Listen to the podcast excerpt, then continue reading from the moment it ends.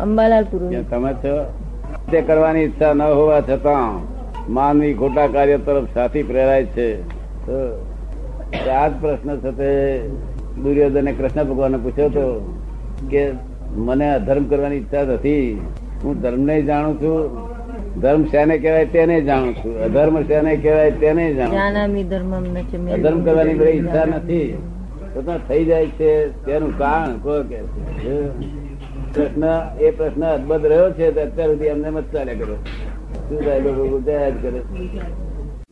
દુષ ખરાબ કામ કરવા તરફ ખેંચાવાય નહીં એના માટે શું કરવું તો અમુક લશ્કર ઉભું કરવું પડે. આ તો ને બદમાશ લશ્કર છે. ત્યાં પેલા પોલીસ અને એનું લશ્કર છે. તો ઘણી વખત સાચી વૃત્તિ પર સાચી વૃત્તિ પર અહંકાર જે મેળવી જાય છે ત્યાં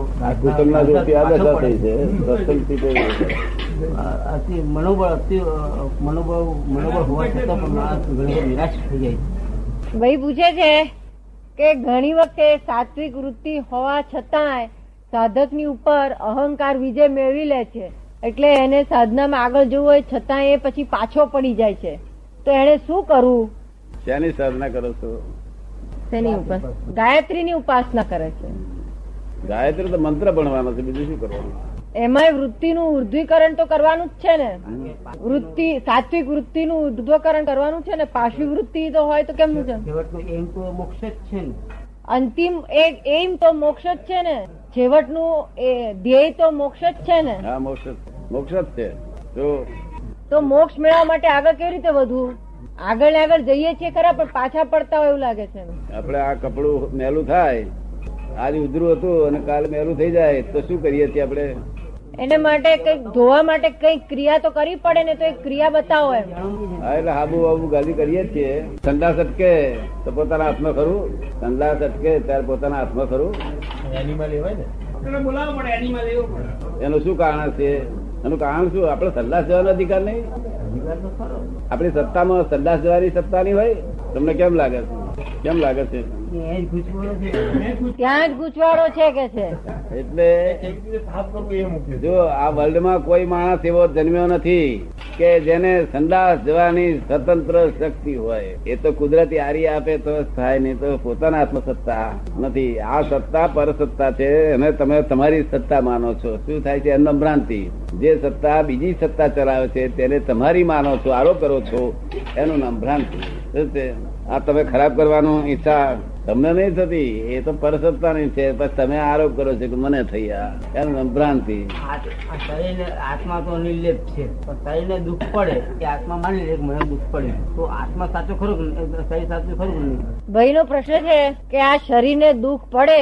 હવે આત્માને દુઃખ પડતું નથી પણ આત્મા માની લે છે કે આ દુઃખ મને થયું. તો પછી આ શરીરને દુઃખ થયું એ સાચી વાત કે નહીં એમ? એવું માનતો જ નથી આત્મા મને દુઃખ થયું. એ તો અહંકાર માને છે કે મને દુઃખ પડ્યું.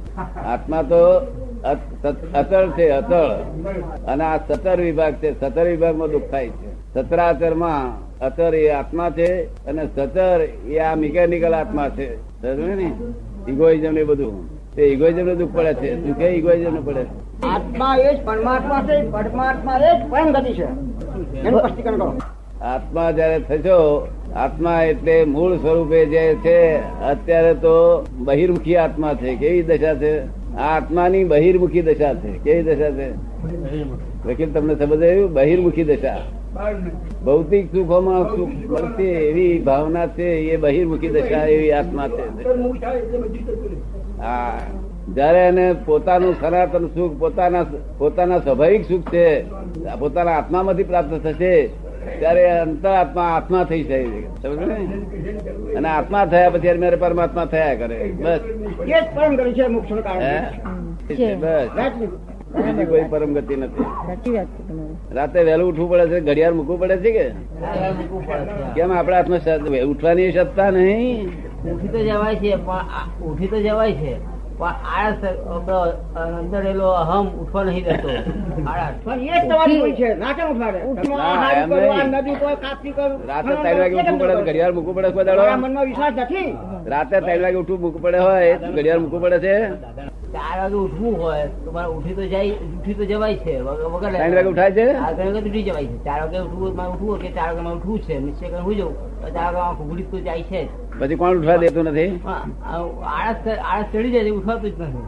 આળસ. ઉઠવાની સત્તા નથી. ઊંઘી રાતે હા એક માણસ વિચાર ચડેલો હોય કે સાહેબ ઊંઘી જવું છે ઊંઘી જવું પેલા ઊંધો ફરી ઊંઘી જાય પણ તે ઊંઘ આવે ઊંઘવાની સત્તા નથી, ઉઠવાની સત્તા નથી, જમવાની સત્તા નથી, કોઈ સત્તા વગર આ પર સત્તામાં બેઠો છે અને પોતે આરોપ કર્યા કરશે આ મેં કર્યું મેં કર્યું ભ્રાંતિ છે બધી. આ પર સત્તાને કઈ સત્તા ચલાવે છે તે જોવું જોઈએ. આપણે કોણ છે જાણવું પડે બધું તપાસ કરીએ તારો દાડો વરે, નહીં તો દાડો વરે.